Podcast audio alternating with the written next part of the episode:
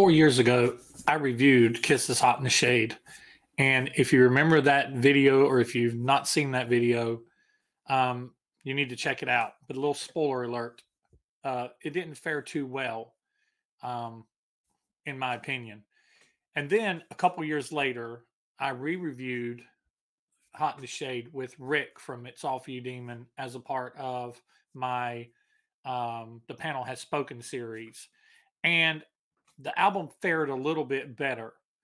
But there's one thing that's always bothered me about Hot in the Shade, and it's one of the things I wanted to address in this new series. This is episode two of this new series of Let's Fix the Kiss albums.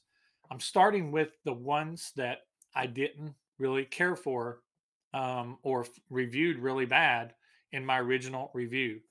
So um, I've already done Crazy Nights, which was at the bottom of my list. And so if you hadn't seen that video, you can go back and you can check that out. And today we're going to be doing Hot in the Shade. I'm going to have my buddy Rob from Right Between the Eyes. We're going to co produce this thing.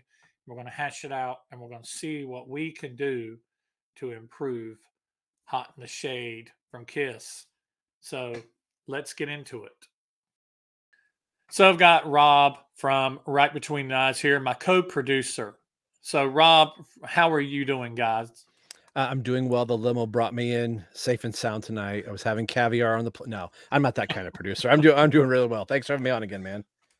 Yeah, so just right up front, go ahead and give out your social media. I want people to know about you, so go go ahead and give it out and tell people who might not have seen Right Between the Eyes yet a little bit what you guys are about. Uh, we are three generations of Kiss fans. We have a father and son, and then me being the knucklehead in the middle in the 80s, which fits very well into this particular episode. Uh, but you can find us on Twitter at RBTE Podcast. We're on Facebook at facebook.com slash right between the eyes podcast. We're on Instagram and we're also on YouTube as well. You can look up right between the eyes. So we're kind of using YouTube a little differently as more of like preview clips, like, hey, here's what you can see for the audio episode and sometimes we'll do a full video episode but right now our youtube is kind of like a, a, peek behind the curtain if you will and i've got a i've got a doozy coming up for our creatures of the night review so don't miss that one.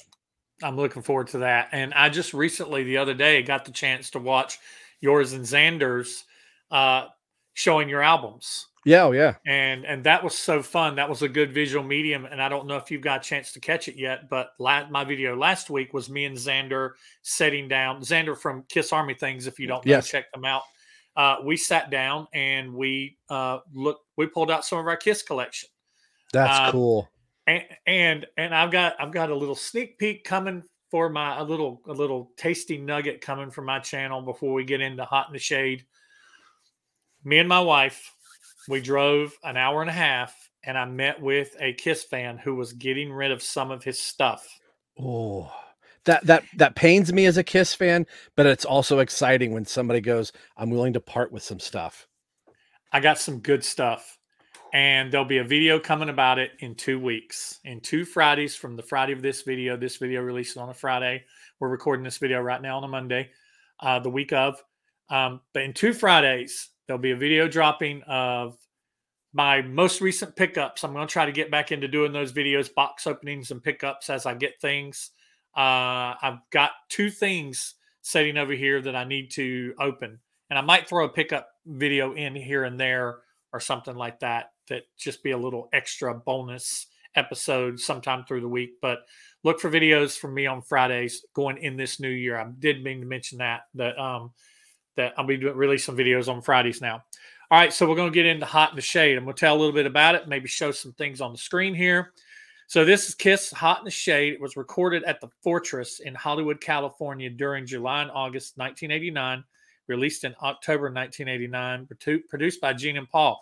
But today it's produced by Brant and Rob, the two drummer drummer knuckleheads. Um, you can hear a lot of the Bruce Fairbairn influences uh, from the previous album, I think, in this. Uh, mm. There's a lot less keyboards than in Hot in the Shade, and this was recorded on a budget.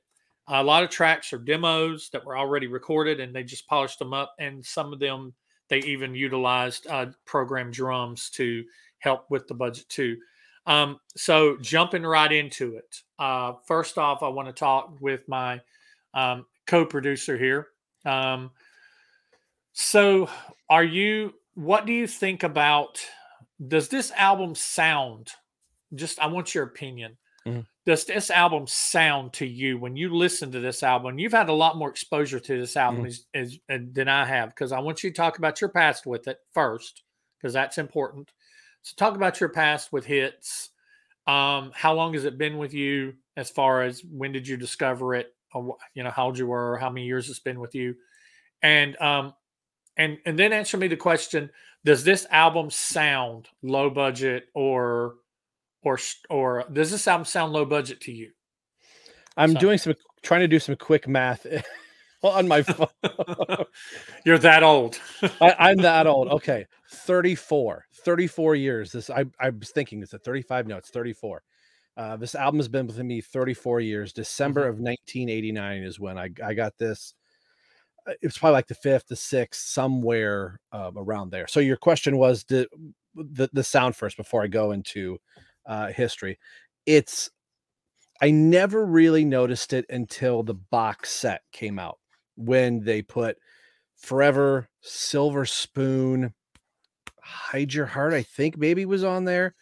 And all of a sudden, I remember feeling just like the the acoustic guitar, and especially in Silver Spoon, you can kind of feel the punch in it. And then I was like, Uh, man, that sounds a lot heavier. So then I went back to listen to you know the original CD and the cassette uh, when I still had it, and I was like, it's really thin. Um, the the vinyl's thin. That's just being we won't get in the whole vinyl thing, but it Mhm. doesn't sound as full as it possibly can. So I think my overall ear, my overall ear is telling me this needs some serious EQ. So the best versions of three songs right now are Forever, Hide Your Heart, and Silver Spoon got an actual remastering done mm. to them. And I'm not sure if the 30th anniversary vinyl and the 2014s were remastered. I think they were, but I, I'm not entirely sure. Okay. All right. So, history, thoughts, overall, just over scoping before we dive into, before we start picking it apart. So if you've listened to our show, we do a segment on the, our first few episodes were our first kiss moments. What was the first your first kiss? What was your first time getting introduced to the band? So my first introduction was Hot in the Shade as being I was aware of Kiss before growing up, but when I uh, was recording Headbangers Ball back in the day, um, we had a little Christmas uh, village type thing going on in our community. It was right around the first of December ish, whatever that was back in '89. So my buddy would come into town. He lived on the outside of town, and then when he would come over, he knew I was taping Headbangers Ball. So uh, it was cold and freezing. We came decided to come to the house to have some hot chocolate and watch MTV. So I put the tape in, and the third video that night was "Hide Your Heart" is what came on. So traditionally, when I saw Kiss back when I thought they were they were evil and the devil and you know all all of that stuff. So my hand was on the remote control. My buddy was like, "Dude, this is this is Kiss," and I was like, "All right." The video started, and all of a sudden, I was like, "Whoa, this is really kind of cool." And I we got sucked in. Uh, a short little story. My sister had broken her leg, and she had crutches at the house, and we were using the crutches as guitars, dancing around, around. So I was a freshman in high school uh, when this came out. So the album had been out for a while, and it was a Saturday night. So back in the 80s, folks, stores weren't open on Sundays, a lot of them. So we went to school on Monday and we drove like crazy to get to the record store to pick up Hot in the Shade. So it was my first Kiss album. And from the end of December through January, the only two albums I had, I had this and Smashes and Thrashes and Hits, and they were just on a loop constantly. And I would, of course, get more. So this is very near and dear to me as it's my Mhm. first Kiss album. And I know all these songs frontwards and backwards. It is very high on my kiss list. And that's just one of those things I say, you know, you never forget your first kiss. So the problems that I may have with it, if you listen to our show when we do the nine, we whittle the uh, any album down to nine songs.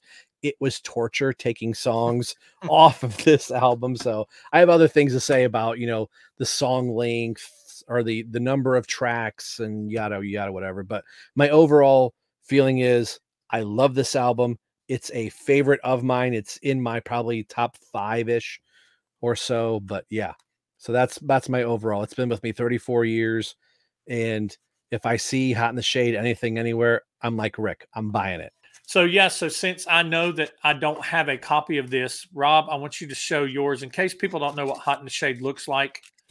Uh, and if you've not, if you're not a Kiss fan, or if you just happen to be stumbling across this video in an alternate universe, um, yeah, it's the blue vinyl version. Like I said, I'm gonna be looking for that and try to find it. I don't own this.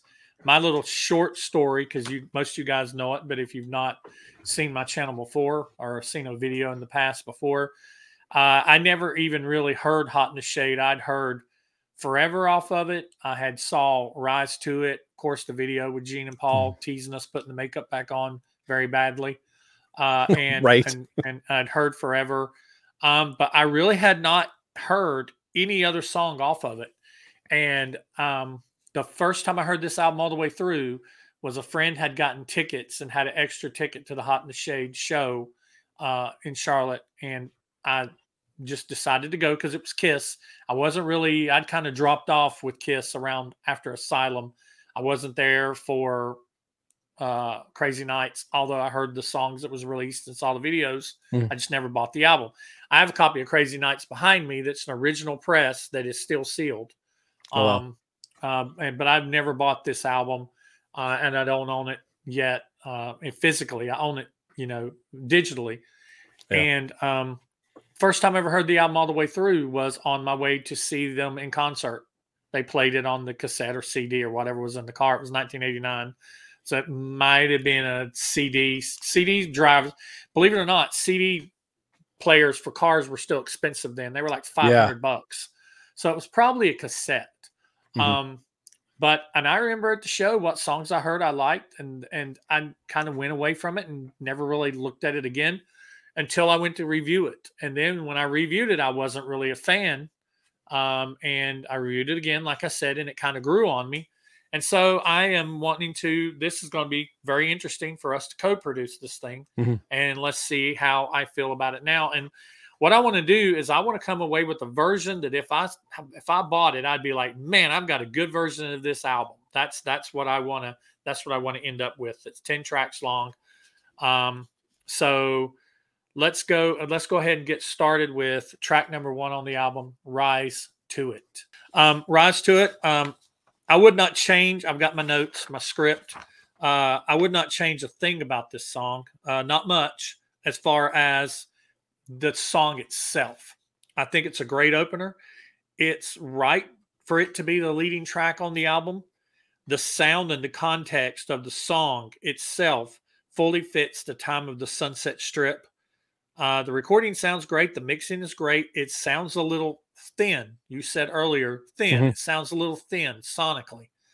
Um, the leading background vocals sound great. Paul sounds great. Paul still had that beautiful voice. Mm-hmm. Um, guitars and drums sound great. The drums sound a little machined. Like I know that Eric did actually play on this album, but the drums sound very much uh, programmed. And I don't know what's programmed and what's not, but the drums just have a sound that almost sounds like it was produced, not actually played. Mm-hmm. Um, and uh, but the guitars sound good. I do think personally the guitars sound good a lot. Um, and this is a Paul Stanley. I did mention co-writers. This is a Paul Stanley and Bob Halligan Jr. co-write. Bob Halligan will return later on another song. Um, but Rise to It, uh, I actually enjoy this song, and um, the only thing I would really change about it is I would uh, beef it up a little bit, a little bit more lows. There's not the lows are lacking. Um, I feel like, and just the kick of a, a bass drum and when Eric hits the toms, everything just kind of seems to marginalize together when it comes a lot of that to a lot of that sound. Uh, but the mix wise, I think mix sounds good. You can hear everything. It's just everything doesn't have a good a good sound always. Mm-hmm. Um, but um, I wouldn't change anything about this song. I think it's a great song. It's a great uh, opener, and um, we'll talk about what we're going to include. Do you want to talk about what we're going to include on what we would want to include on the album and vote on it as we go, or do you want to do that at the end? Uh, either or. Let I, I'm I'm a horrible producer. You're in the first seat, so I'm gonna I'm gonna default to you. I, I could go either way. Okay, well, let's look at this way. Let's say we're looking at the demos, and the let's looking at this, and Gene has Gene and Paul has given this to us, and say, okay, we got 15 songs here. Which songs are you going to put on the album? And let's do that. So, so, so as they to, come, we'll we'll we'll jettison the ones that we need to. Okay, as they come. So I would okay. say rise to it. I would agree to have this on the album that yeah. I'm producing. Yep, I agree. Um, I I love this song. Uh, we always pick uh, the three of us at the end of every show we do an album we each pick a song now all three of us could pick the exact same song and then we have a playlist on spotify rbte playlist um, and you can see all the all of our favorite songs nick and nico picked rise to it and i didn't want to I wanted another song representation from Hot in the Shade, so I picked Forever. But mm-hmm. I absolutely love this song.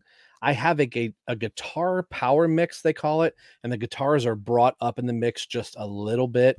Um, but yeah, I I think I'm gonna sound like a broken record, and maybe you are too for all these. There's really no bottom end Mm-mm. on this whole entire album. And I know live drums were used sparingly on it.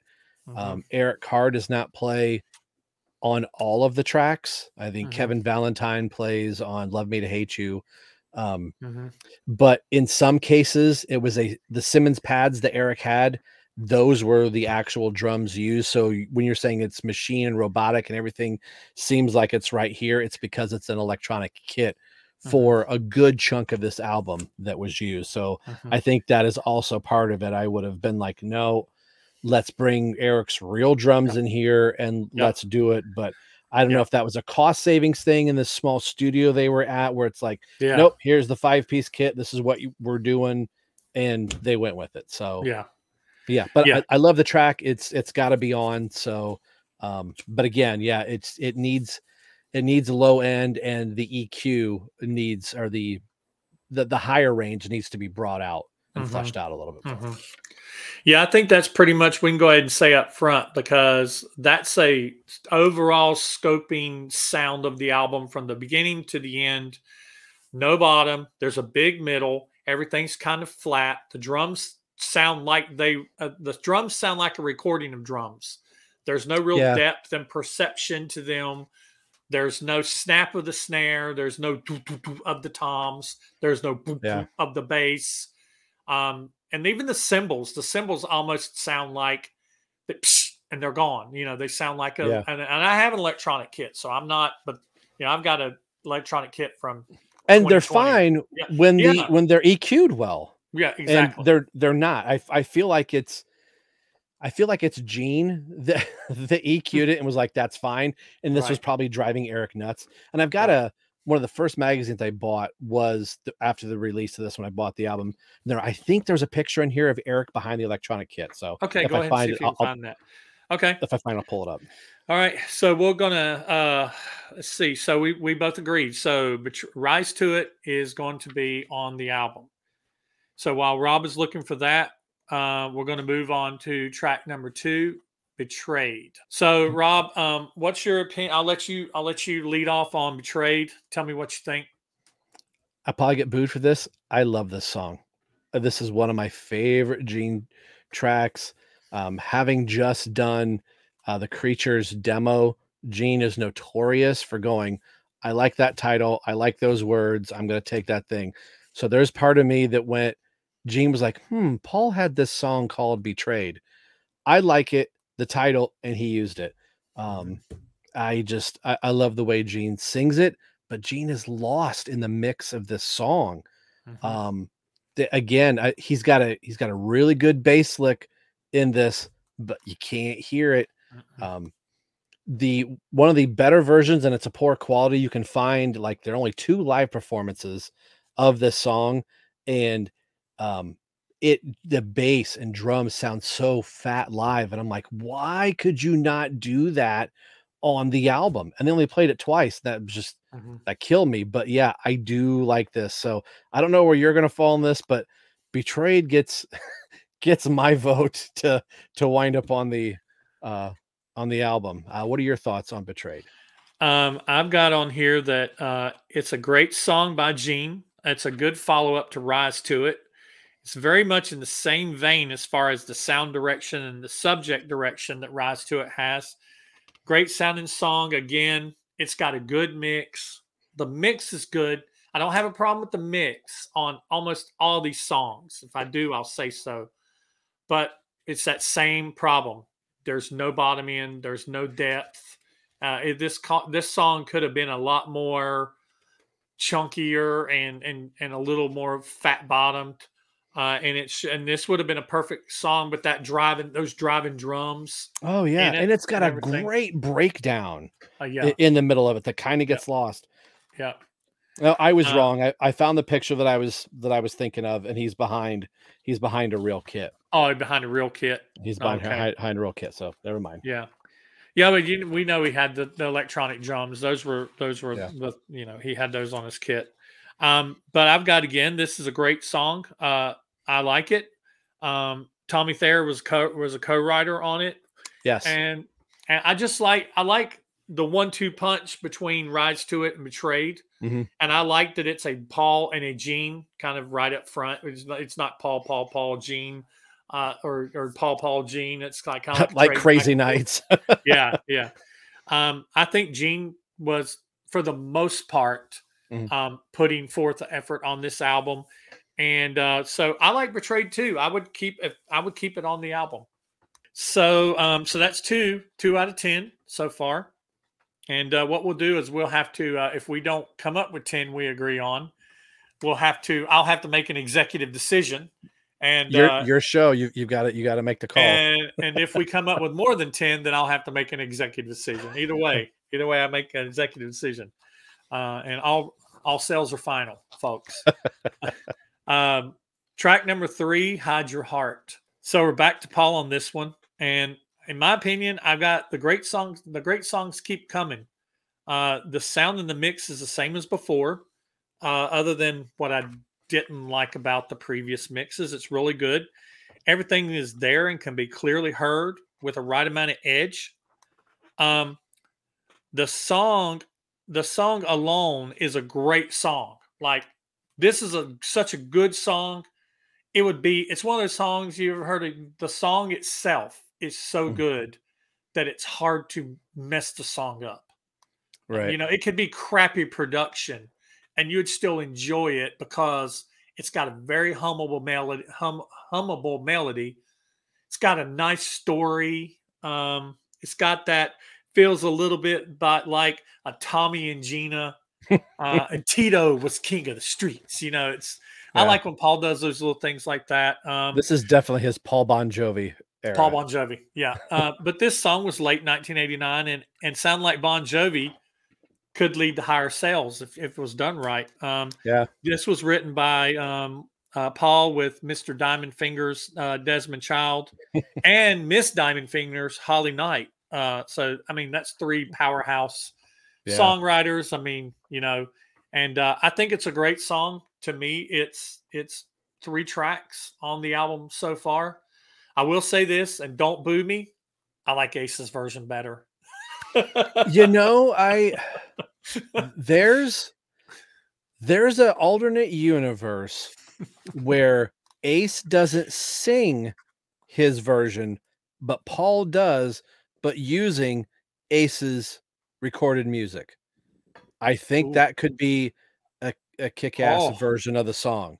You take out Ace's vocals, you still have Ace and his band play on it, but you have Paul sing over top of it. That might be a really great that version. might be the best version.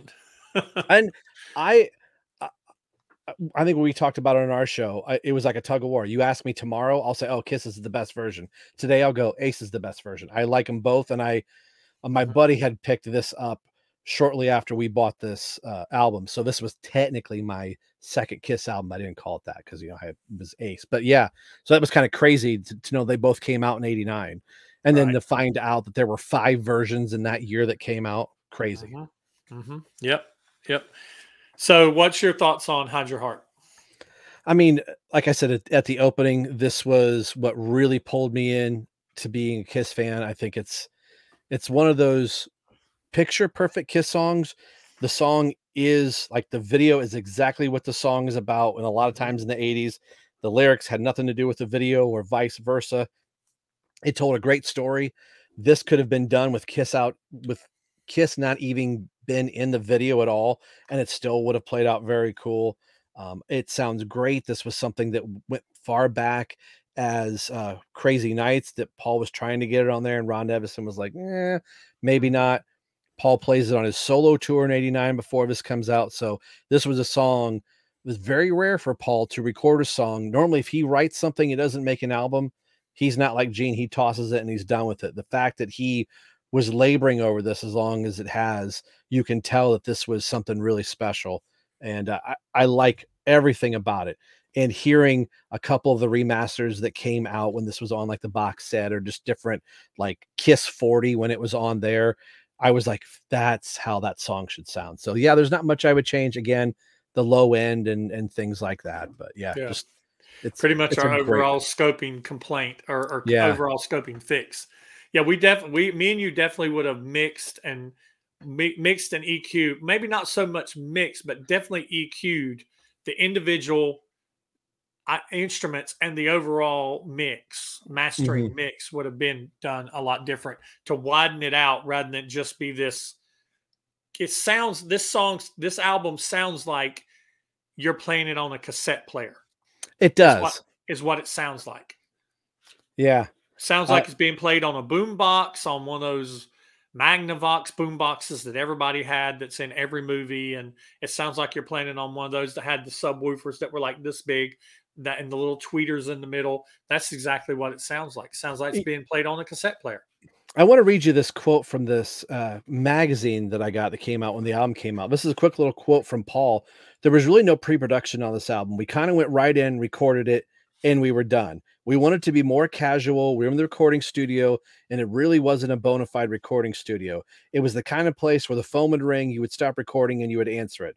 There was no receptionist. It was just a garage with a 24 track machine. And the only reason it wasn't a garage is because the car wasn't big enough to get into it. So it was a very small. Yeah. So I think that explains the overall feel. They just wanted to get in, record it, and be done. Yeah. And yeah. do very bare bones. And sadly, it it it shows. And honestly, and like I said, I know we're having a little segment and com- a segue conversation right here in the middle, which is what I love about these things. I think that that's maybe. Could you think? Do you think that possibly? And one thing I can say about the album is the sound is consistent from front to back. Mm-hmm. You don't have one song that sounds really good and a, a song that's like, whoa, you could tell they definitely cut corners on this song because this song sounds like dog crap compared to this song.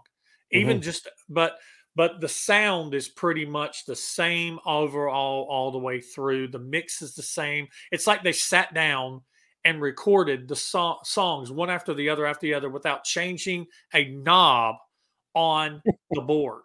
You know what I'm saying? Yeah. And, yeah. And and I wonder if because they did it and they did it in such a hurry because these are basically demos and and Paul especially Paul, have you, if you've ever heard Paul's Love Gun demo, go listen to it. It sounds like Love Gun on the album without the solo.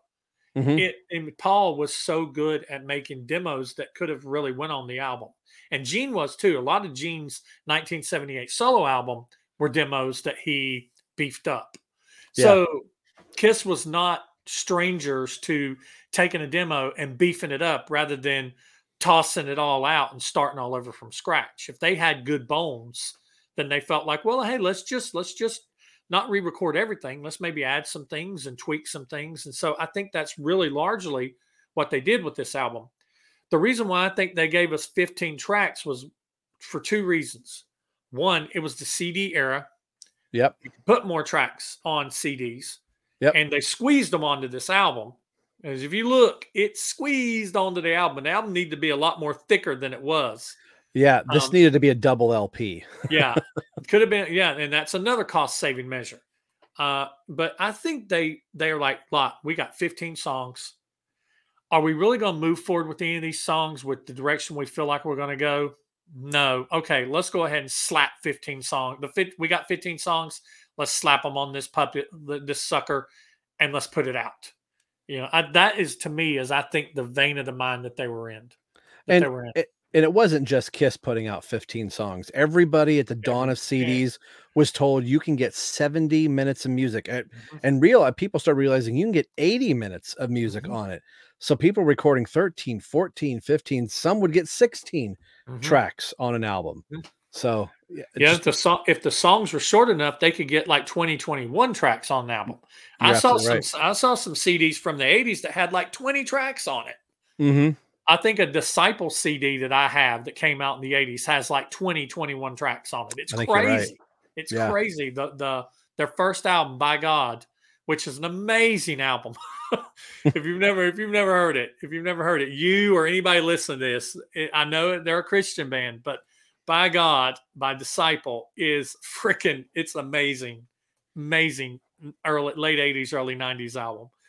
Um, all right, so now let's get back. Let's let's uh, let's put our producer's hat backs on. Break breaks over. Uh, break the the breaks. The phone rang, and now we answered the phone. We got to put it down. We got to put it back. The, now we're back. Um, so that takes us to the next track, the next potential track for the album, "Prisoner of Love." So you get to go first on this one. So this was one I kind of panned. I I catch like I said, I love all these tracks, and I catch myself going, I think I want to skip this track. And then I get into the body of the song, and Bruce is really starting to play some really I mean, he's already playing some really good stuff, mm-hmm. but Bruce has got some gnarly little leads on here and there's a nice bell ride pattern that Eric's throws in here that usually mm-hmm. keeps my finger off of the skip button. But having said that, my finger is wanting to move the skip button. So maybe I'm playing my hand here a little early. I think if I'm going to pull one off early, this might be one. I think the song's cool, but I think Gene gets a little repetitious Mm-hmm. in in a few spots that kind of make me go, yeah, I don't know. So uh, that's my I like it, but it it could be on my chopping block. Where are you at with it? Uh I've got on here uh Gene's second offering on the album. Sounds of it feels a lot like Betrayed. Sound recording and the mix stays consistent to the rest of the song so far. Great performances by Gene vocally, the rest of the band. Bruce Kulick wrote this. I've got here that Bruce Kulick has some some nasty, tasty licks on it. Mm-hmm. Eric's got some good drumming on it, but I feel like the song itself is a little weak. So this would be one that I would, if you said you don't want to put it on the album, I'm going to agree with you and and not include this one. Yeah, I mean, I was just one to pull out the lyrics and I love the whoa, yes, I know. I'm a prisoner. I mean, I love that lick, but do I love it enough to want to keep it on, knowing, in my opinion, there's some bangers that come up. Mm-hmm. So mm-hmm. I, I think I've got to leave this one off. Yeah. Um, you even catch some old demon when he goes, I can't break these chains. I mean, you catch yeah. a little bit of the old demon the way he sings. And I love when Gene can do that. He's very versatile. I've said before, I think Gene is more versatile with his voice than Paul is. Yes. Paul Gene has, has, like three voices that he has used in to varying degrees and done yeah. it very well. He has that sweet voice from like Great Expectations and and Man of a Thousand Faces and See You Tonight and and uh what is that song off the um God, what's the song off the Little Lady, Can't You See? Uh Going Blind. I mean, Going you know, blind. he's yes, yeah. and then he's got his demon voice, and then he's got that voice that his kind of it's his normal Gene voice. You know, it's his fits like a glove voice. His fits his... like a glove voice. You know, and then yeah. he's got the voice that's almost like a growl. You know, the demon voice. So yeah, but I feel like the performances and everything are there. There's nothing wrong with anything like that. It's not talking away take not taking away from the effort that Bruce put in on it and Eric put in on it and Gene put in on it. I just think the the bones of the song are not up to par with what we've seen so far. Mm-hmm. And so that's why I kind of gauged it. Anytime I had a song that I, these first three songs I've decided to put on the album are holding right here. If I have one that falls here, it's like, mm, no, I think there's going to be ones that's going to be here, or maybe even better than what we've seen so far. So if I've got to cut five, I've got to cut. I can't cut. I can't wait too long to start cutting. Yeah. And I don't feel bad about this. This is not one that I agonize over, so I don't feel bad about this one. no. All right, so that's the first one that's cut. So Prisoner Love would have to go on a box set at some point in time.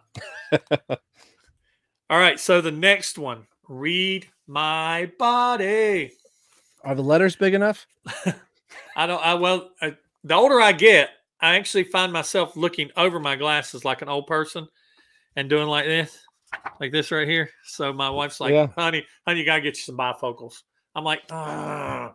That's what these it. puppies are. yeah, yeah, yeah. I actually have a prescription for them, so I got to just gotta get it filled. Um, I know a lot of people are going to give me some flack over this, Oh, good, good. but I freaking love this song. Yes, it's it's already on the album. I love this song.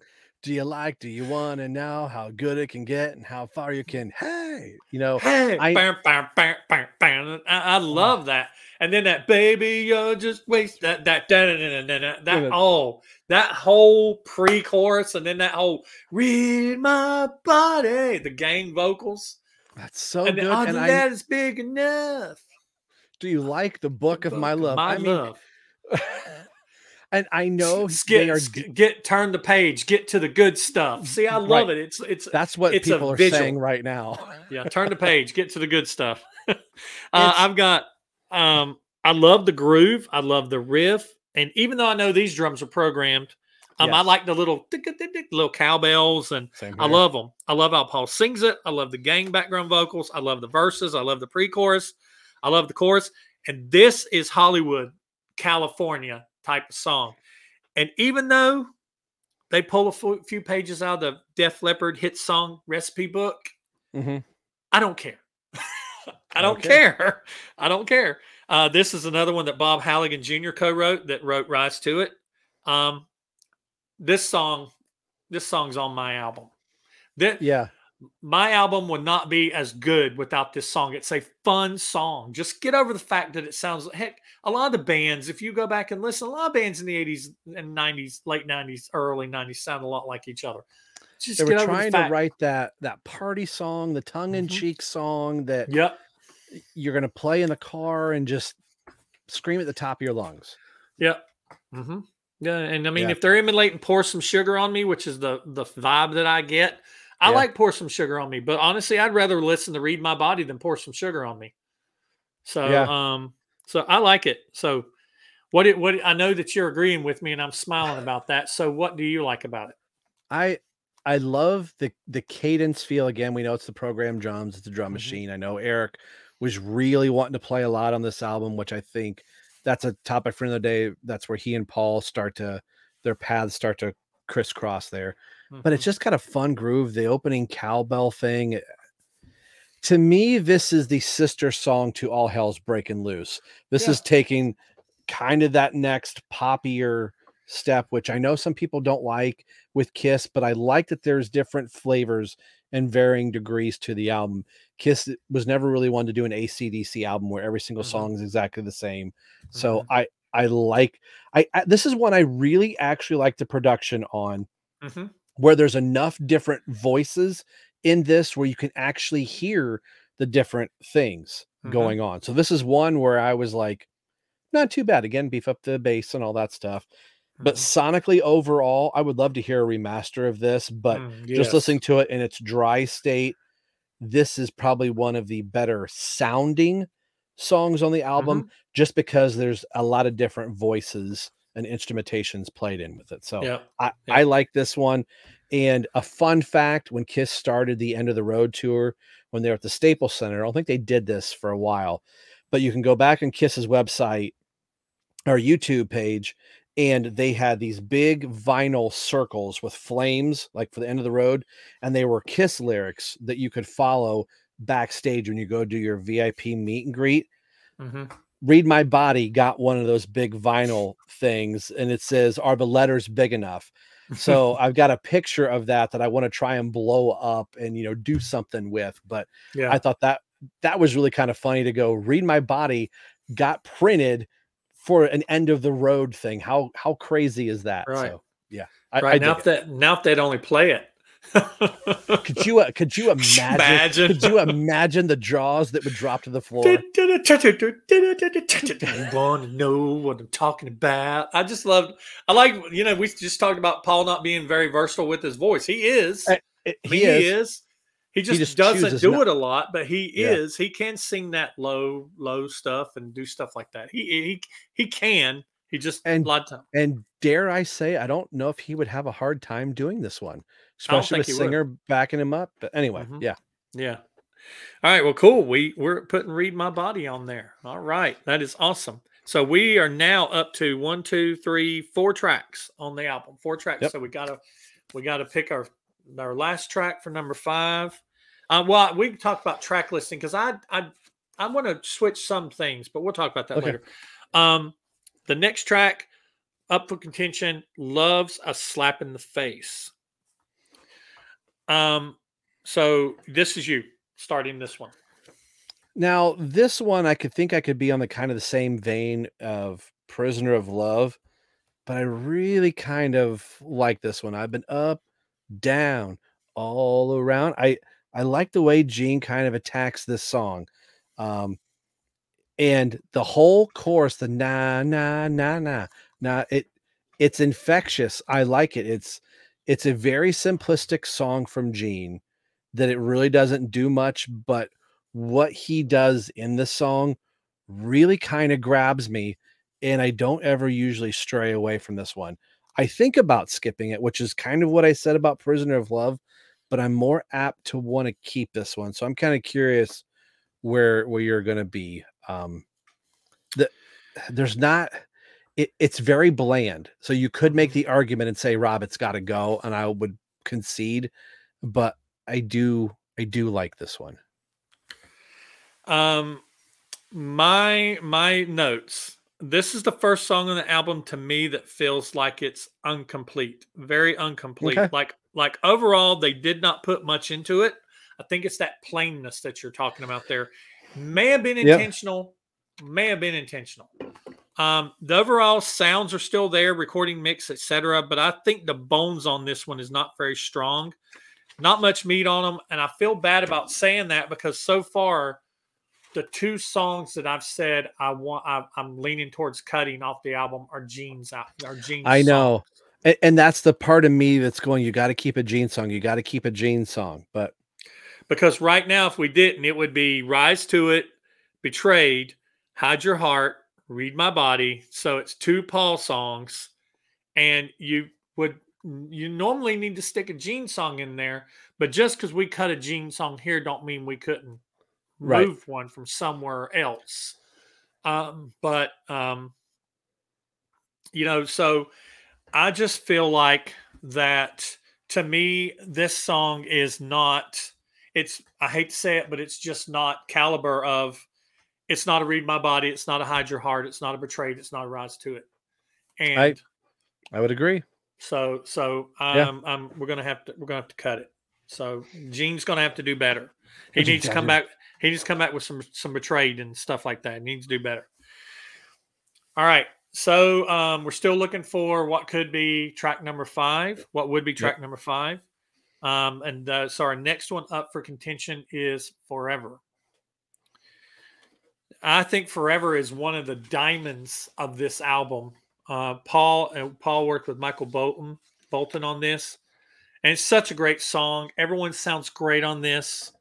The previous engineering, recording, mixing, and performances are all there, but this is just uh, this song pushes it to the next level for me. You could tell that they knew they had a hit with this one, and they Mhm. spent a little more time on it. Uh, Yeah. The um the uh, the um the adding the acoustic, the adding the acoustic and having the acoustic solo from from Bruce, uh, that classical sounding with classic tones uh, solo, um, and I just think that I mean, Forever is one of my favorite Kiss songs. It's kind of like one of my wife's favorite Kiss songs. Uh, so um, of course I'm gonna. If I heard this as soon as Paul started with, "I gotta tell you what," I'd be like putting it on the album, putting yep. it on the album. I don't care by the time you get to the solo and it's like, I hate you. I'd be like, we're putting it on the album. Yeah. Because because I like where this is going to go. I like where this is going to go. So we're putting that I hate album. you chorus really threw me for a loop there, yeah, Paul. Yeah, yeah, yeah, yeah. I gotta tell you what I'm feeling inside. I hate you. yeah, all right. um, um, but uh, yeah. So um, I'd be like, could you go back and rewrite the chorus? Maybe about it's for flip it. What's flip the opposite of hate? Uh, what, yeah, think about that. How about how about how about staying with somebody forever? That require a lot of love. So let's let's all do that. I, Let's do I that. guess. Uh, all right, cool. And maybe not. Uh, all right. So uh, so yeah, forever's gonna stay on for me. So what about you? Uh, definitely. This was my wife and I's wedding song. Um, I, I just I love everything about it. Um, it's it's it's an instant classic. I, I agree with everything you said. I think once they heard it, they were instantly like, okay, this this is going to do something. I mean, Mhm. it Yeah. lasted the longest for uh the Hot in the Shade album, made it through Revenge on the Kiss My Ass tour. Um. It even got played in the symphony. Peter Criss got a chance to play it. So Mhm. uh, it's just, it, and they even re recorded it for the uh, Sonic Boom album when they did that little bonus CD. So I, Mhm. it, was- i- instant classic. I was hearing this in high school in 89 uh, in, in art class. It was playing on the AM FM radio. It, it was everywhere. Was a Mhm. bigger hit than Beth was. So yeah, Mhm. uh, it's instantly staying. I, I, I, I'm- would love, I would love for this to. Um, I don't know if it's going to make it into the into the ro- the into the road final sets Mm. of dates, but I would love for this song to be played at least one more time, even if they're just sitting down on some bar stools and Bruce comes out and plays that amazing solo that I, is 100% Bruce. Here is So- something for your viewers and listeners to go check out. If you have not seen this, look up the Eric Singer Project and look up Eric Singer Project Forever. Eric sings this song, and every time I look at you with John Corabi and Bruce Kulick, and they're on bar stools. So I'm saying when people are like, I don't want Eric doing Beth, have him sing this song. He does a really good version of doing this song, and I can see it there on the bar stools. But I don't know if Paul's ego would slide slide out of the way to let Eric sing this song. Right. But I, I think it would work. Go go check it out if you haven't. All right, so we've got five, so we're halfway there, and we got a lot of album, we got a lot of songs to to look through, and and one little last closing note on Forever. Forever is a song that, as producers in 1989, we would have to put this on here because every song had at least one ballad on it, one power ballad. The power Yeah. ballad. I finally found the love of a lifetime. This is Forever. Is you know, love of a lifetime. Kiss's Yep. version.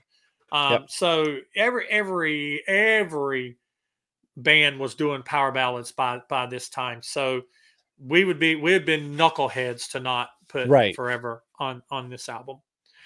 Okay, so um, the next contender, Silver Spoon. So what say you about Silver Spoon? I love this song. I it it's cool. Um I love that the gospel choir is Yeah, in this. too. This is where they put a little extra idea into it and brought in a choir. And funny fact about the choir, the choir wanted to know what the lyrics were before they agreed to do it. They were a Southern Baptist a choir that was coming in that they took them up to Vancouver. Maybe not a Southern Baptist, but it was a, a Mhm. Baptist uh, choir uh, that was up around Calvary, wherever they were recording the album at. And the the uh, pastor actually wanted to hear all the lyrics of his songs before he allowed his uh, congregation to sing it. And he was like, "Oh, okay." So it's a funny little story that's uh, in the magazine that I've got there. I, I like it. There are some songs on here. There's another one in particular th- that I have a, some things to say about. So this is another one. I know it's a lot of Paul, but I'm like, I think we got. I think it's got to go. I think it's got to be on. So what say you? Um, let's see, Silver Spoon. is wrote, uh, co-written with Vinny Vinny Poncia. It's first time. Uh, uh, Vinny's. Uh, I think this is the first time that Vinny's. Uh, Vinny has a co-writing um, on it. Uh, no, no, no. Loves a slap in the face. Slap in the face. You're correct. Yeah, Yep. Yeah. Slap in the face. Um, Silver Spoon, uh, same, same great sound, great performances. I like the slide that Bruce puts in it. I like the the the background singers near the end. Uh, it seems to fit. And I think it's just as good, maybe not slightly as good as the other Paul songs. But here's the deal. Okay. we got a lot of Paul on this album already. So. So this is one where I think we might need to put a pin in this one, and we might Okay. have to circle back to it because Okay. right now I'm kind of like we're kind of split on this one. I'm kind Okay. of you want to keep it. I'm leaning towards cutting it because we might have a little too much Paul. We need to save a little room for Gene. Um, so we'll come back to Silver Spoon. Uh, Okay. We'll We'll get it. maybe if I think we get a few more down, we'll be able to come. We'll be able to circle back on Silver Spoon and decide if we want to include it or not. Okay. All right. So this is done for for now undecided. Um. So then we go to uh, the next track up for contention, up for consideration is Cadillac Dreams. Um. Now, Gene, he's not making it many. He's not making it any easier on me um, with with Cadillac Dreams. Uh, this is another song written by Gene and Vinny Poncia. Uh, a lot of people hate this song, uh, but at least Gene is honest. Uh, he wants money, money, more, than, I, need. and it is catchy. It's got the horns. I mean, Mhm. it's got that whole, and Bruce has a slide guitar solo in it, and and there was, I almost feel like there was effort put forth on this song, and it's catchy as hell, and it's got that dun, dun, dun, dun, dun, that feel to it. Yeah. Now dig this. Yeah, but it's one of the. But I'm I'm undecided. I'm undecided on it because it's like okay, I don't want too much Paul on this album. I don't want this to be like seventy percent Paul or eighty five percent Paul. 15% Gene or, or 80% Paul, 15% Gene, and 5% Eric Carr. Uh, I don't want it to be that. Um, but at the same time, I don't want to give somebody a song, a, a, a slot on the album, if there are other songs that are better songs. Now, let me say this to you. Is this a I don't know how you want to say it, worse, better? Is this better than Prisoner of Love and Slap in the Face? Or are either of those two songs better where you could make an argument, okay, that Love's a Slap in the Face is better than Cadillac Dreams? Um, if if I if you were to ask me to choose between Cadillac Dreams, Prisoner of Love, and Love's in the Slap in the Face, I'd probably take Prisoner of Love. Okay. But I- I, I do was just- like, but I do like Cadillac Dreams. So it, it would it would be a split. It would be a decision between Prisoner of Love and Cadillac Dreams for me. This one on our show, we did nine, so we, we did one less. Everybody was like, "E- "This one's got to go."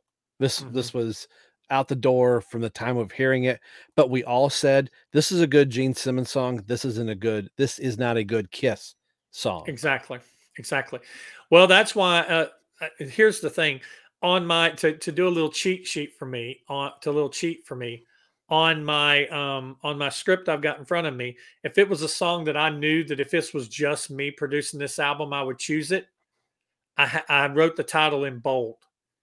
If Hmm. it's a, if it's uh if it's uh if this was just Brant making these decisions on this album, and I wouldn't choose it, the title is not bolded and the Hmm, title okay. the cat the title the cadillac dreams is not bolded Oh, okay. so so if i was and neither was prisoner of love and neither was love's a slap in the face so there there is three there's three gene songs that i would willingly cut Okay. um, from this album and i think i'm going to be okay with that because i think gene's better songs are coming in Coming. Yeah. So let's just go ahead and make a decision on it because I don't want to leave us too many open-ended decisions. And let's just go. Let's just go. I want to hear your thoughts on Cadillac Dreams, and and then let's. Even though we we kind of, I feel like we're leaning towards both agreeing to cut. Yeah, I still wanted I- to hear your thoughts on it. I'm gonna go back into time two years ago when we recorded episode I think three of the show. Don't quote me on it. Um, this didn't make our list. Um, Nick, Nick was like, "This is this is not a good Gene song." So I'm gonna let let Nick and Nico make the choice on this one, and they were like, "It's got to go." So, um, Yeah. at one of the first mixtapes I got from a friend one before I bought Hot in the Shade, uh, this was on it. Yeah. I don't know why he chose of all the songs on Hot in the Shade, he was like, "Oh, here you go." Pick, and I was like, "Really, Cadillac Dreams?" So, but yeah, I kind of maybe agree with those guys. I think this is a good Gene song, but it's not a good Kiss song. It'd be great think- for it. It would it would have been great for a Gene Simmons solo album. You know, yeah, yeah, because you would have been like, "Oh, that's that's right on the nose," you right know. on the nose, man. You know, that's true. Yep, yep. All right, so we're not going to leave. We're not going to put it on the album. So that still just leaves Silver Spoon undecided. Um, so um, and I I have I have whether Silver Spoon's bolded or not. You're just not going to find out till a little bit. All right, so uh, King of Hearts is next. I um, I is think- this me? Yeah, yeah we'll, we'll we'll do you. I don't care. We'll do you first. this song, I said it on our show, is the best song on the album. I love this top to bottom. This is criminal that they never played this live. It's got such an infectious groove. Paul is a this is his I think it's his best sung song. I mean, I think Forever's great. He's emoting very well. But as far as a rocker that's up tempo, that's in your face, I mean, the song is kind of relentless, you know, in a way that it do, it doesn't back or slow down. That intro, the beginning, beginning that dun dun dun dun dun dun dun is brilliant. Bruce sounds like a million bucks on this. Mm-hmm. This should have been a single on the album, and I even think I said it on our episode. I might have had this over "Hide Your Heart." That I like this song that much. So I'm hoping you want to keep this on album. I know it's Paul heavy, but I absolutely love this song. King of Hearts is a criminally underrated Kiss song, top notch in my book. There, Okay. All right. Um, I think that it is. I think it's right there with with Hide Your Heart. I think I think it's right there with Hide Your Heart in the caliber of the song itself. Uh, Vinnie Poncia returns. Uh, work on this one. To me, this is an epic song for Mm. this album, and slight in a, in a way, so much that it slightly almost don't fit with the rest of the material. I mean, it is that much more produced and epic, Yeah. and it it ex, it goes beyond the realm of the other songs. A- I and mean- these are real drums. You can hear these are real yeah. friggin' drums. Oh yeah, these are real drums. These are this is definitely real drums. Um it's a great song. I love the dynamics of the song. I love the way it starts. I love that and, and then the way it comes in that the way it starts. And they're Yeah. just, you know, he's just four on the floor. Um, it tells a story. Uh, you know, it's you know, they do that little thing. It says something bang, bang. That's you know, Yeah. little I mean, it's it's got a lot of cool things to it. Um, the storytelling tell- telling part kind of hints of Bon Jovi again, but that that's okay. Just you know, just because you're telling the story in the song, don't mean that you're ripping off Bon Jovi. I hear little fallen angel with the story Yeah. too. Yeah, a little Fallen Angel. Um, but I think this song stands on its own. Um, The Mhm. sound, the performance, the energy uh, is is all there. Um, so yeah, King of Hearts is definitely uh, making it on this album to me.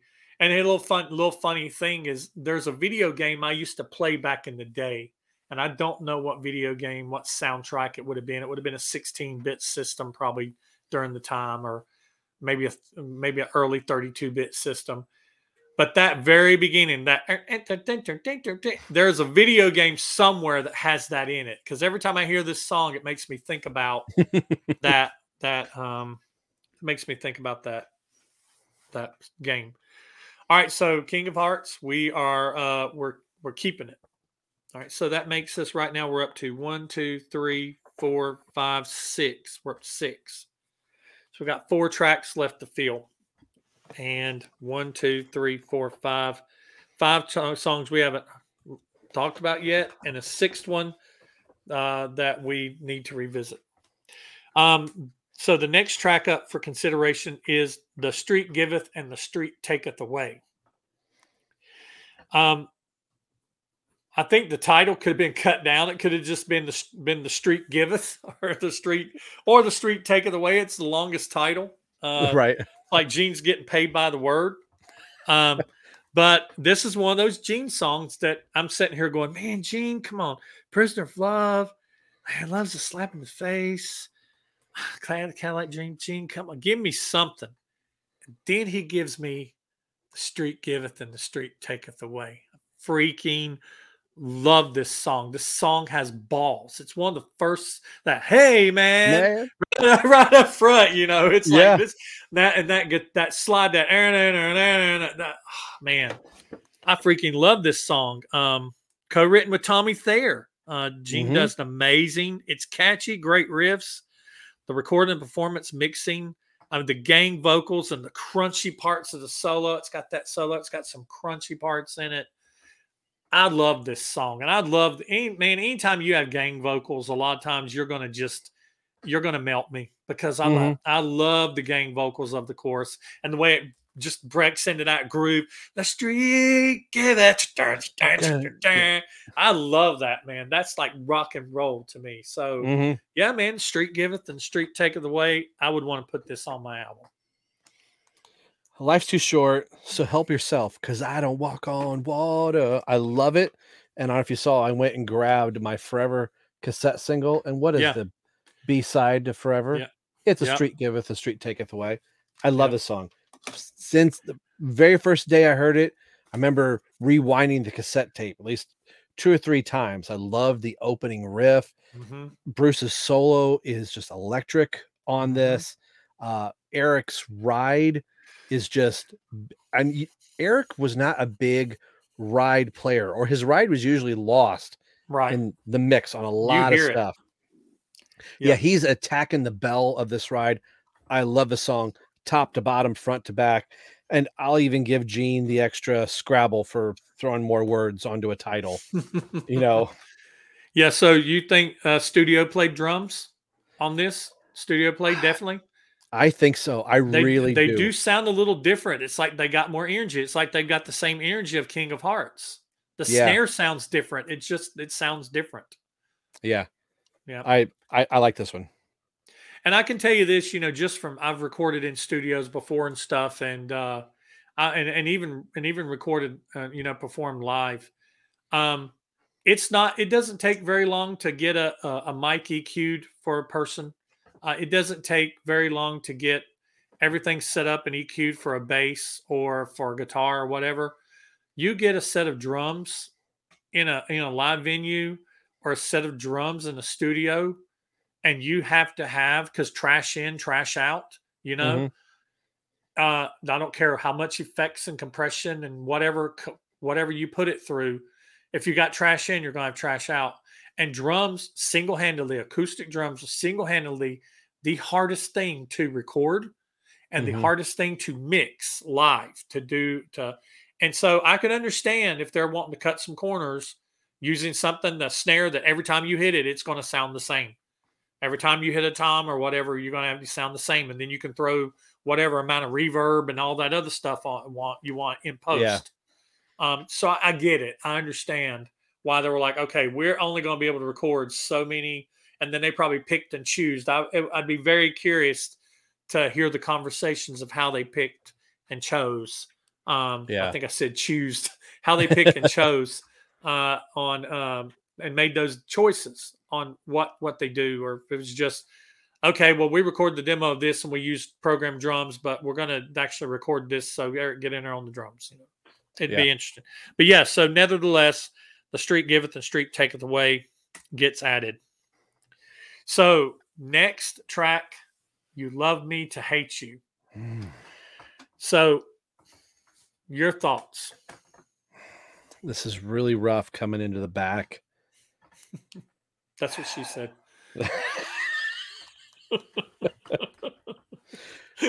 Why are you the way that you are? I try and do something nice and you wreck it. Let I me- hate so much of the things that you choose to be, Michael Scott. Um, yeah, every, every it- time, every time. Let me just go ahead and say something. I'm just gonna. I don't care how it sounds. I really don't, and I'm not gonna cut this out. But every time I listen to your podcast and you include that clip or any clip from The Office, I fall a little more in love with you every time. I just want you to know that. I office, can't. Office people are my people. Oh yeah. It, when when you get a chance to hear the creatures episode, Michael Scott is running rampant in this episode. um, I I could say something that would make the end of this episode go really really fast. I I really like this song. I really really like this song, and this was a skip for the longest time. I Mhm. couldn't I couldn't make it past the first minute of this not, not even a minute of the song I'm, I'm probably lying first 30 seconds i don't i don't know what it was i was just fast forward because i wanted to get to to the next song so Mhm. i don't know whatever happened if i was mowing the yard growing up or whatever it was but there was some point i could not stop the cassette tape and i listened through it and i went i've been missing out on a really good song for a long time i don't know if i'm the only one in this camp i really like this song and i'm gonna fight hell to hold you to try and keep this song on here so much so that the discussion that you want to go back to, I'm willing to kick that song off to keep to keep this one. So I I really like it. Again, Eric's bell pattern, which I don't think it's Eric. I actually think this is Kevin Valentine. Matter of fact, Mhm. I'm almost 99% sure this is Kevin Valentine uh, drumming on this one. I think this is one of those ones that's the literally the drum the demo, and they looked at the end of the day and went, "No, I think that's perfectly fine. We're just going to keep it the way it is." So I Mhm. think this was a straight up demo that found its way onto the album. So I I like this one. I'm curious to see, hear what you have to say about it. And I love the co- I, last thing I'll say. Paul's voice just gets higher and higher and higher throughout the song. So if you Yeah. had a problem with Crazy Nights, I think you may have a, a problem with this one too. Um, this song for me, for the longest time, was a skip for two reasons. One, I think it has a very weak start that just and then it goes yeah and then paul that don't even sound like paul we talked about the versatility of a voice Yes, I. Lies when you look at me, smile when you look at yeah. I mean, it's like it. Okay, who is this? You know, is this is this Bruce singing? Who is who's singing? Um, and so this song starts off uh, kind of weak, uh, and then and then Paul starts. He starts building that.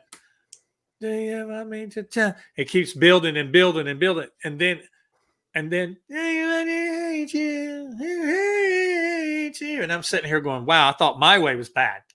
Uh, um, Yeah. and but but but uh, time has seasoned, and um, you know, like I said in a previous video, that Crazy Nights even grew on me. Uh, well, Desmond Child returns to write on this one. Um, Mhm. um, this sounds like, and I don't, I don't know why I wrote this and when I wrote it, but you love me to hate you. The part of the way it sounds, it almost sounds like the street giveth and the street taketh away is half brother to me. Yeah, I can hear Somehow. Um, and they have a similar sound and feel. It's a but I've got it's a great song. I like way Paul sings the verse. It doesn't sound like Paul at first. And then I've got, believe it or not, but man, that pre-chorus and the chorus are juicy. The this is re- what sells it. Yeah. the overall recording and the mixing is the same as the rest of the album. Um, but I think I think I'm gonna keep this one. I think it's gonna stay. I think it's going to stay. So I can't really say more about it than you did. So uh, it's just that it did grow on me. And man, that pre-chorus, I don't know the I don't know this album well enough to know the words, but that pre-chorus where he starts going and they're building and they're building that whole melody. They want me to cry. Girl, you want me? Yeah. Went down Uh, on my knees, and it keeps, and then and then just get it just keeps. It's like you're going up a mountain, and then Paul just starts swinging from the Wish the rafters. hell On, I was dead because you Yeah. love me. Yeah, it's yeah, it's so cool the way. I mean, he's he's backing himself, but the way he Mhm. just kind of lets his voice slide in and out with Yeah. the the higher harmony is just yeah, beautiful. But And- I and- agree with you. It takes a while in the song. We're like, let's get there. And Mhm. once you're once you get there with the song, I kind of let the beginning of the song go because it's it ends so strong. Right, it does end strong. Um, and then and then the chorus, like I said, even though he's up there swinging, the difference between love, love, uh, difference between uh, love me to hate you and my way is melody.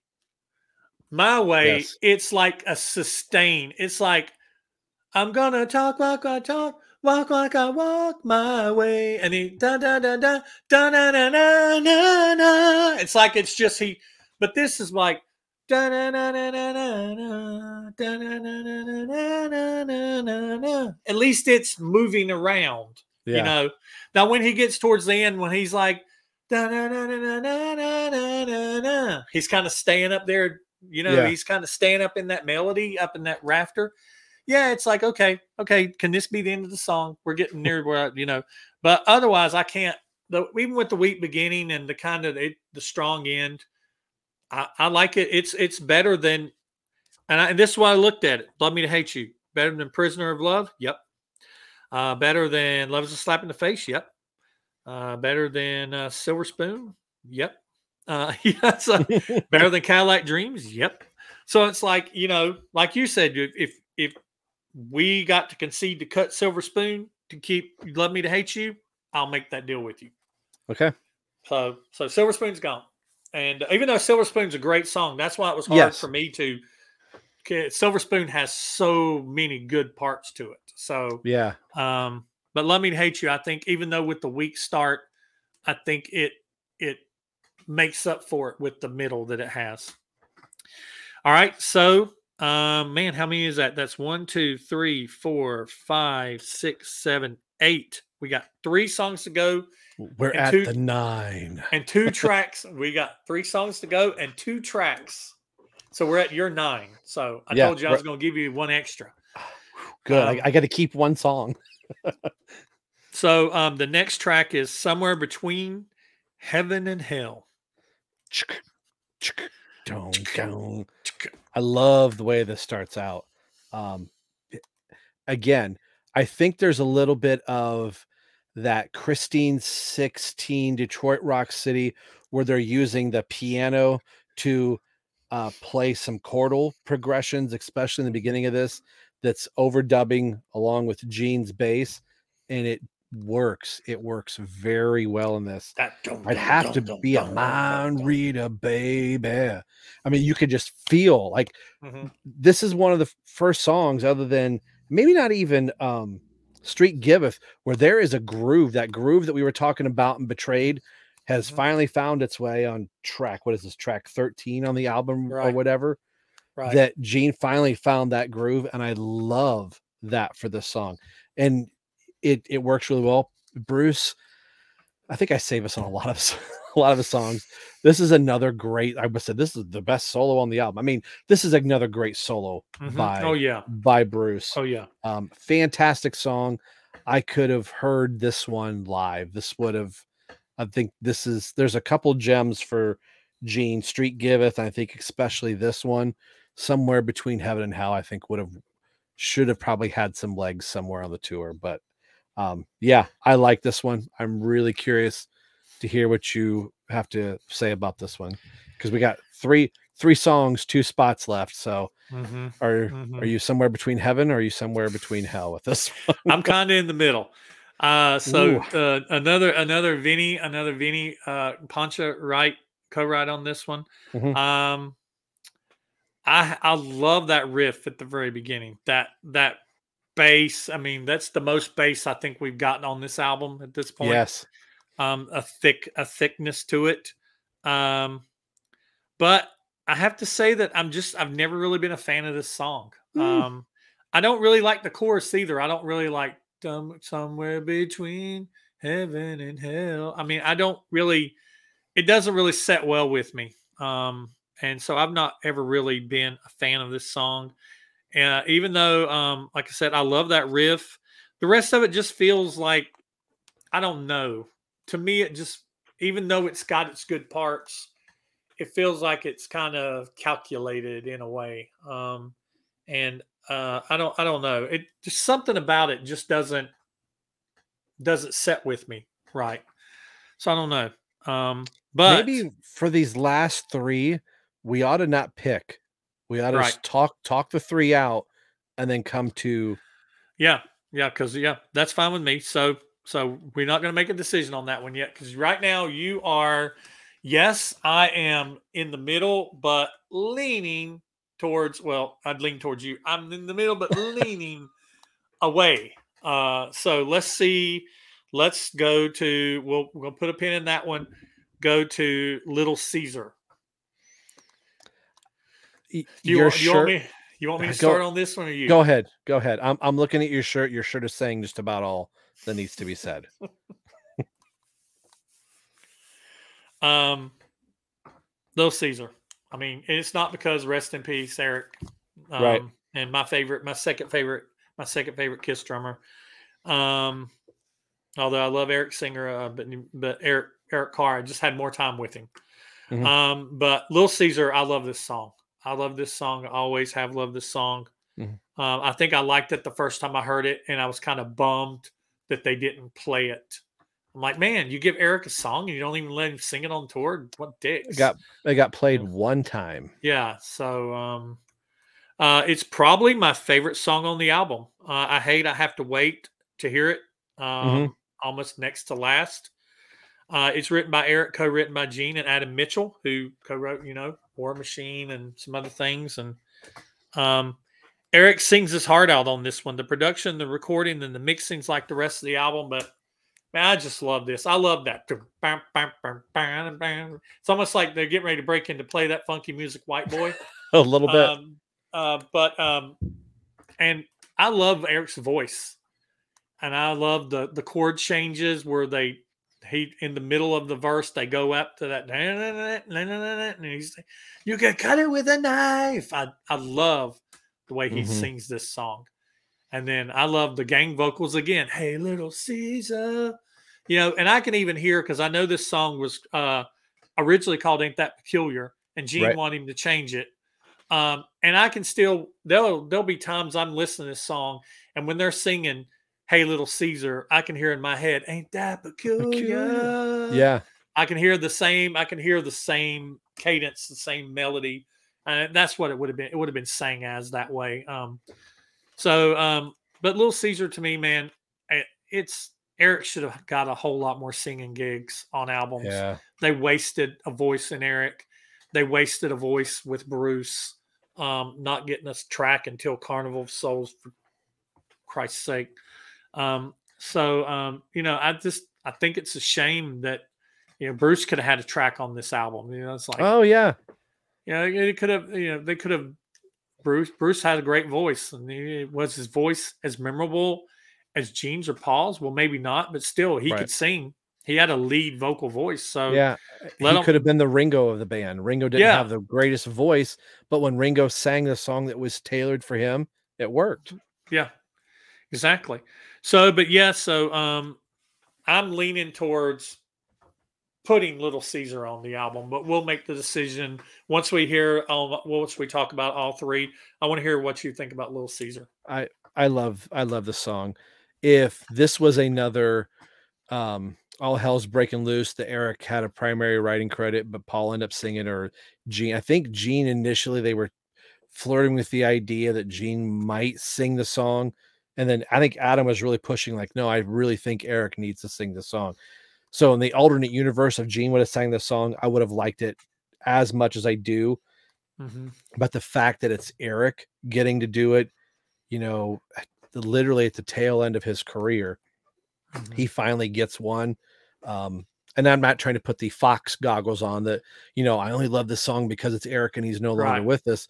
I loved it way back when in 1989. And when I heard it, I thought, wow, what a great track, and it took me a minute to go. Gene sounds different on this. I Mhm. quickly realized, oh my gosh, you know, it's Eric Carr. So Mhm. yeah, I think I know where we're going to go with this one, but you know, we'll we'll put a pin in it. Yeah. But what a what a what a beautiful song, and it's I, I'm glad that we at least have this Yeah. to uh to to have Yeah. at least one for Eric. Yeah, yeah, and you're right. Gene and Eric's vo- vocals voices were so similar. Eric's voice matched one of Gene's singing voices. Uh, that's why he could pull off "Young and Wasted" and things Yes. like that. Yeah. Um, but uh, yeah, this this could have been this could have been if this would have been a Gene song, and Gene Eric wrote this, co-wrote this with Gene, and then they gave it to Gene and sing it. It'd still be on my album because the song itself has good bones, good melody, that Yep. that funky riff, and and you know, uh, the gang, like I said, gang vocals, whether they whether they said ain't that peculiar, hey little Caesar, the melody, it just all fits. So yeah, Yeah. all right, so we'll put a pin in it for now, but you know where I'm leaning to. Okay, so the last track, and I'm going to let you talk about this first. The last track, Boomerang. This one is probably the Eric Carr Bruce Kulick show with Gene happened to sing on it. Uh, Bruce plays all the guitars. Um, some reports I've seen that Eric might play bass and drums on this, but I think Bruce does literally all the guitar work and Eric does the drums. So I think Bruce might actually play the bass. Because I think in the book I was trying to pull out, but I got too much crap on top of it. I think through a lot of this album, Gene was like, Bruce, you've already done the bass work on my track. That's fine. Just just go ahead and leave it. Um, Mhm. I love that the solo, this reminds me of the Crazy Nights tour where it's just Eric and Bruce on stage and they're getting to do their little solo for no no no or whatever. I think this is kind of like the next progression of no no no for for Gene. A lot of people really don't like this song but Mhm. this is uh kiss's chance to be metal kiss and you get again if this was mixed better there's a lot of great intricate double bass work from eric on this which makes Mhm. me go this is a real kit for him because i don't know if you tried to do double bass on an electric kit and at a certain repetition it gets lost because it the signal can't get to it fast enough Mhm. I mean, some kits can, but um, I like this one. I think these three songs trying to pick is going to be a little bit of a tug of war. I think for for you and I, because I'm literally talking myself into three, going, can't we just do eleven?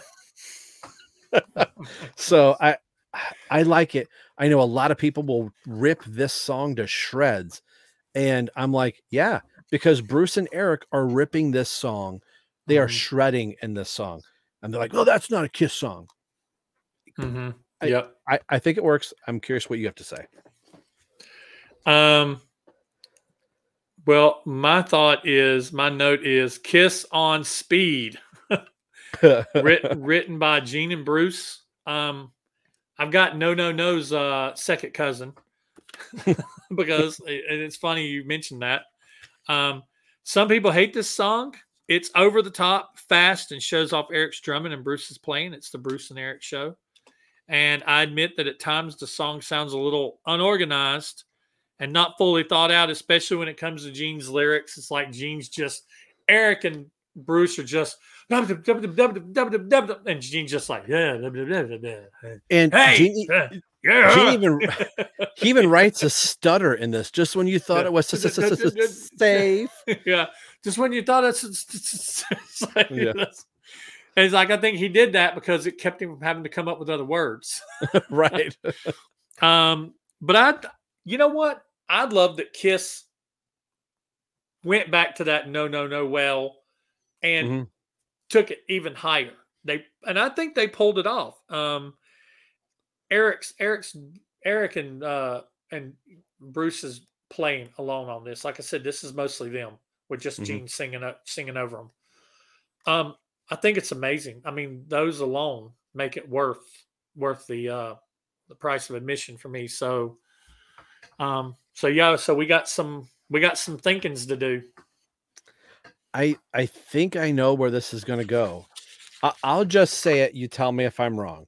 I think the way this is going to go, if we flip the record over from what we've had with Rise to It, Betrayed, Hide Your Heart, Read My Body Forever, we flip it over, get to side two, it'll go King of Hearts, uh, Street Giveth, Love Me to Hate You, Little Caesar, Boomerang.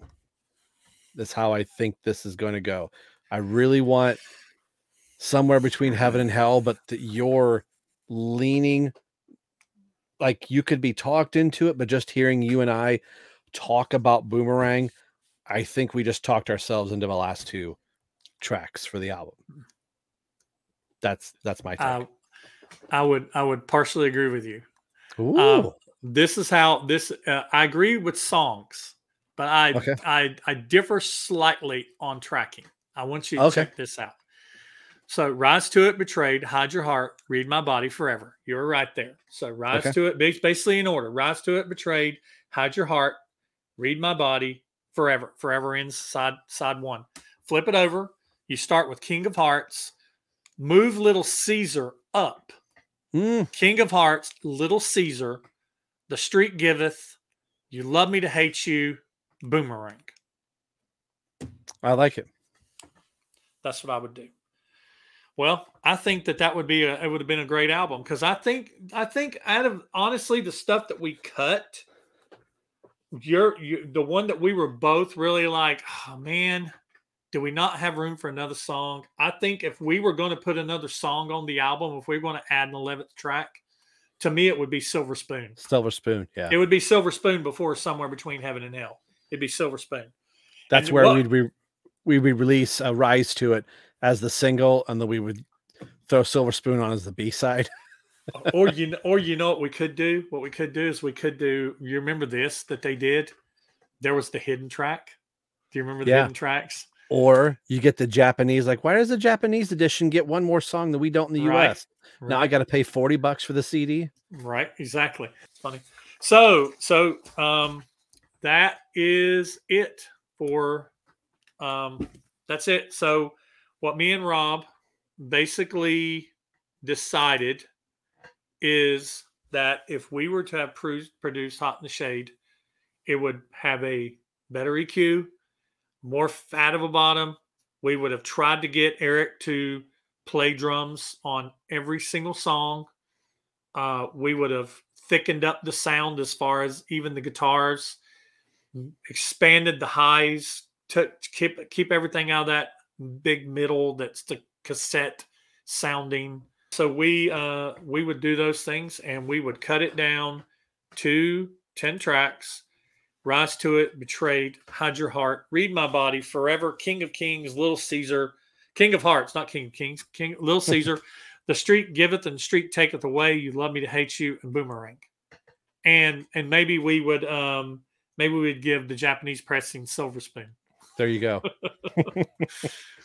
Um, Have our so- cake and eat it too. Right, right. Um, so the next um in the next episode, episode three of Let's Fix the Kiss albums, working my way up the ladder of songs that are down towards the bottom of me not liking them. Uh, the next one up is Animalize. So Rob is going to return as a as a co-producer but Rob is going to per- come is going to return in the capacity of more of a, a executive producer because I'm going to be John Kalodner. You remember that? Yeah. John Kalodner was this producer on a lot of albums, and he was listed as John Kalodner, John Kalodner. That he was just in the room going, "Yeah, do that. That sounds good." had had nothing to say, had nothing to really say. So I mean, peek behind the curtain. We have not gotten to Animalize yet. So Mhm. Brant and I were talking off mic of like how I wanted to play with it. So it might be kind of cool to talk about the album sonically, but Mhm. leave the discussion to you and maybe Mhm. somebody else. Yeah, we're going to have a special guest. Uh, it's somebody that's been on the channel before. In this series, I'm going to be bringing people back that have been on the channel before, and uh, I will give you a little sneak peek in the weeks in the week to come. Uh, on uh, on the weeks to come, this is a monthly uh, series, and uh, you'll get a little sneak peek between now and then on my social media uh, as to who's going to be joining me and Rob. And I think the way it'll play out without Rob giving away too much of what he thinks about a song so he can reserve that for his podcast is Rob is probably going to either chime in and jump on the bandwagon of, yeah, man, I think this song's great too. Or um, we may um, we may have uh, me and the guest may be split and Rob may have to make Rob may be the tiebreaker. Ooh, so I we will like let, it. We, we will let Rob be the tie. We will let Rob be the. Uh, I know Rob who you're going to be in in these episodes. You're going to be the A and R guy. You're going to be the A and R guy. You're going to be the A and R guy that comes in and says, "Nope, nope." The producer will be like, "Hey, I want to put this on the album." Nope, that ain't going to ever make us any money. I'm telling you from our demographics, you're going to Yeah. want this song on the album. Yeah, right, right, right. He, you will be the A and R guy. You will be the business guy, and me and the guests, as as we have guests along. It'll be Rob along with me for the ride, uh, and uh, and but we're gonna bring in some some faces that you haven't seen in a while, and some uh, young faces, some old faces, and uh, bring in some people that haven't seen. Anybody wants to go up against with me and uh, co-produce an album with me, and let's let's talk about what we because it, ain't always going to be cutting tracks. Some tracks are just going to be ten tracks, and we're just going to ha- have to go with that. And we just may re re track them, put them in different track listing. Uh, we could even say, "Ooh, what if uh, they would have let? What if Gene would let Paul sing this song? What if Paul would let Gene sing this song?"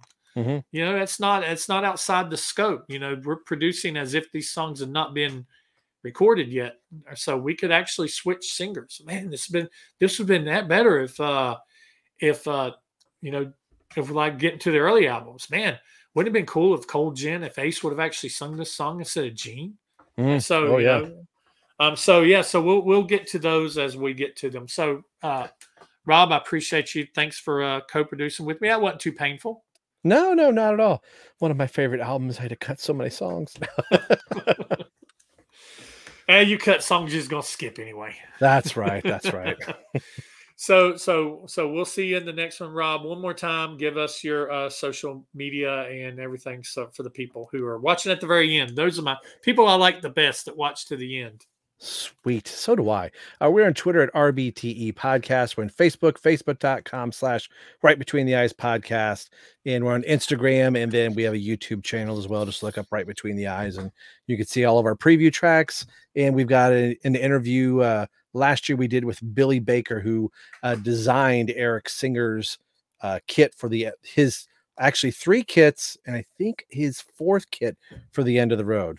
So you check out that video. He drops if you're a drum geek he drops a lot of great drumming knowledge and just a Mhm. fun fun guy Yeah, it's really good. That's really good. I've seen that and it's really good. I actually listened to it first and then went back and watched it. So yeah, really good, really good episode. Yeah, definitely check these guys out and uh, check them out on on their their podcast. They're mostly audio podcasts, but also jump over their YouTube and give their YouTube a, a like too. Give it a subscribe and and and watch their videos and and i Uh, didn't it- say it anywhere that you can listen to audio podcast uh, google play you know I, apple podcast stitcher we're we're on everything across the board yeah, I listen to them on Spotify. That's just spotify that's- yep That's easiest for me. And you guys know where to find me. You can find me on Instagram. You can find me on Twitter at In My Head Channel. You can find me right here on YouTube. Uh, still no Facebook to this to this point. Um, but yeah, so you can find me there, and just feel free to uh, be sure to like, comment, subscribe down there. Tell us uh, tell us what your list would be. You got ten songs to choose from, and it has to be ten. right 10 songs to choose from. Don't say two songs and you're done. We're not doing EPs here. right We're not doing maxi singles here. maxi singles wow Singles. We're doing 10 tracks. So I'm curious, put it down in there. If you were producing this album, what 10 tracks would you choose down in the comments? And we will see you next month for episode three of Animalize. See you, not, see you next time, guys and gals.